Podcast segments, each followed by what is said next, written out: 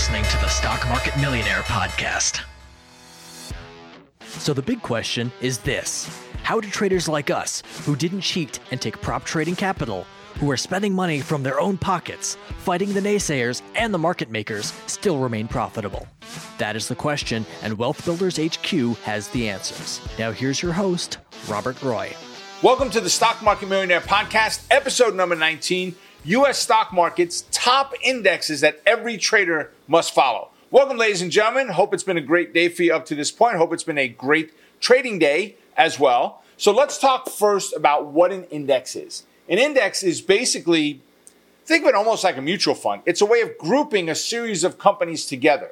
You know, you've got major indexes out there like the Dow and like the Nasdaq and the S&P 500. There are others as well. There's the S&P 100, there's the Russell 2000. There are many indexes out there, but an index is just a way of housing or grouping together that series of companies. Now, does it mean they all fit together? They all do the same thing? Not necessarily. You know, the NASDAQ is very much tech based, right? Where the Dow is very much blue chip based. But that doesn't mean they all do the same thing. And some companies are in multiple, if not all of those indexes at the same time. So if we look at the indexes that investors look at and the index that traders look at, for me, near and dear to my heart are traders. For me, and I would ask this question whenever I teach a live event, that's one of the first things I ask in the morning of day one is what do traders look for?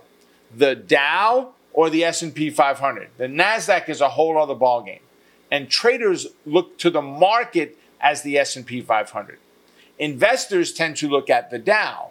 But keep in mind, if you're a NASDAQ trader, and I, what I mean by that is if you're trading things like Apple and Amazon and so forth, then you're focused very heavily on the NASDAQ market as well. But when we look at a trader, it's the S&P 500. If you look at an investor, it's the Dow 30. That's where, where traders and investors tend to go. Right? Now, if you look at if we back up and talk into each individual index. So as an example you've got the s&p 500 as a trader. That's the one that i want to look at first. So i've got on my omega charts i've got pulled up by index i can search and scan for companies. So as an example amazon shows up in the s&p 500 right? It is one of the major companies in there. Come from a price standpoint from a movement standpoint it's an amazing stock with the way that it moves, right? Along with that is company called Apple. You may have heard of it before, not the green Granny Smith apples. That's not what I'm talking about. Ha ha ha. You know, Apple as the computer, the technology company is another one. Booking, right? The travel company. Google. Here's the interesting thing. You've got G O O G and G O O G L, two different symbols, but they have a tremendous market cap between them because both of them are in the S&P 500. So when it comes to a standpoint of stocks that are in the S&P, there's a lot of big names. Now, are there little names in there too? Sure, I could sort the exact opposite way. I've got them sorted on my computer right now. And you've got GE, right, which is a $12.55 stock. The funny thing is, GE used to be responsible for 1% of the world's GDP. Now, yeah, I'm not thinking so. Not with the way they've been doing lately right? Then you've got companies like um, Ford, $13.61 stock, comparative to a three plus thousand dollar Amazon. All right, so the S&P is made up of a variety of companies, but it's called the S&P 500. I'll give you a second. Take a wild guess. How many companies are in the S&P 500? Do, do, do, do, do. Yes, 500. Now, is it always 500? No, actually, right now in the S&P 500, if you guessed 500, you'd be wrong. There are 505 in the S&P 500 right now. Go figure how they do something like that. Right? Then we look at the Dow 30. Right? So let me go ahead. I'm going to pull up on my computer here the Dow. Right? So in the Dow 30, these are very much blue chip stocks. Right? If I ramble down the list of some of them that are in there, Goldman Sachs, United Healthcare, Big Airplane, Boeing, CRM, right? Caterpillar, Home Depot, Amgen, Microsoft, Honeywell, Disney, American Express, JP Morgan, you get the idea. These are very much blue chip stocks. Visa, Dow. It's funny that Dow Chemical is in the Dow 30, right?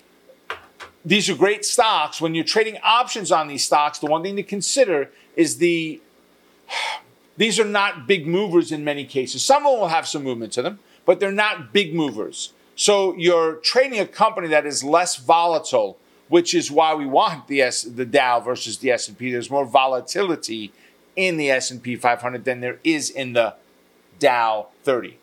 And then lastly, we've got the Nasdaq, right? So let's look at the top stocks to trade in the Nasdaq. So the top Nasdaq stocks to trade, we've got companies like Amazon, companies like Booking, you've got M- um, MSTR, you've got Goog and Google, Tesla, Nvidia, Roku, Biogen. I love Biogen; it's a great company. Uh, let's see who else. We're losing some velocity with some of these now, right? Coke, but it's C O K E instead of K O. Zoom, ZM. There's some great companies when you look at the NASDAQ index fund or you look at the top NASDAQ stocks, these are some of the top companies. But there are so many companies in there. You know, on the NASDAQ, you have 100. On the S&P 500 companies, you've got 500 or right now 505. Uh, for the Dow Jones Industrial Averages, that is 30 stocks that we have in there. Right? There's a great opportunity to trade these, but the important thing is understanding that each stock, each index will have some slightly different movement to them. And there are things called ETFs, exchange traded funds, that have slight variations to the index itself, meaning you can trade that. It's not the same dollar value because it's a percentage of. Like the SPY is 10% of the S&P 500. And then there's the Qs and the, the diamonds and the Russell and so forth that you could trade. But you can take advantage of these as an individual stock in that index or trading the ETF in that index. There you have it, folks. Have a great rest of your day, and I will see all of you at our next update. Take care. Bye for now. You've been listening to the Stock Market Millionaire podcast.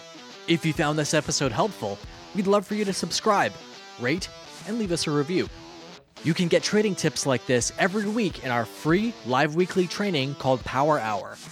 Every Monday at noon Eastern, Rob analyzes the S&P 500, discusses the hot stocks trading that you should be watching, and analyzes your stock picks. To sign up for Power Hour and so much more, visit our website at wealthbuildershq.com.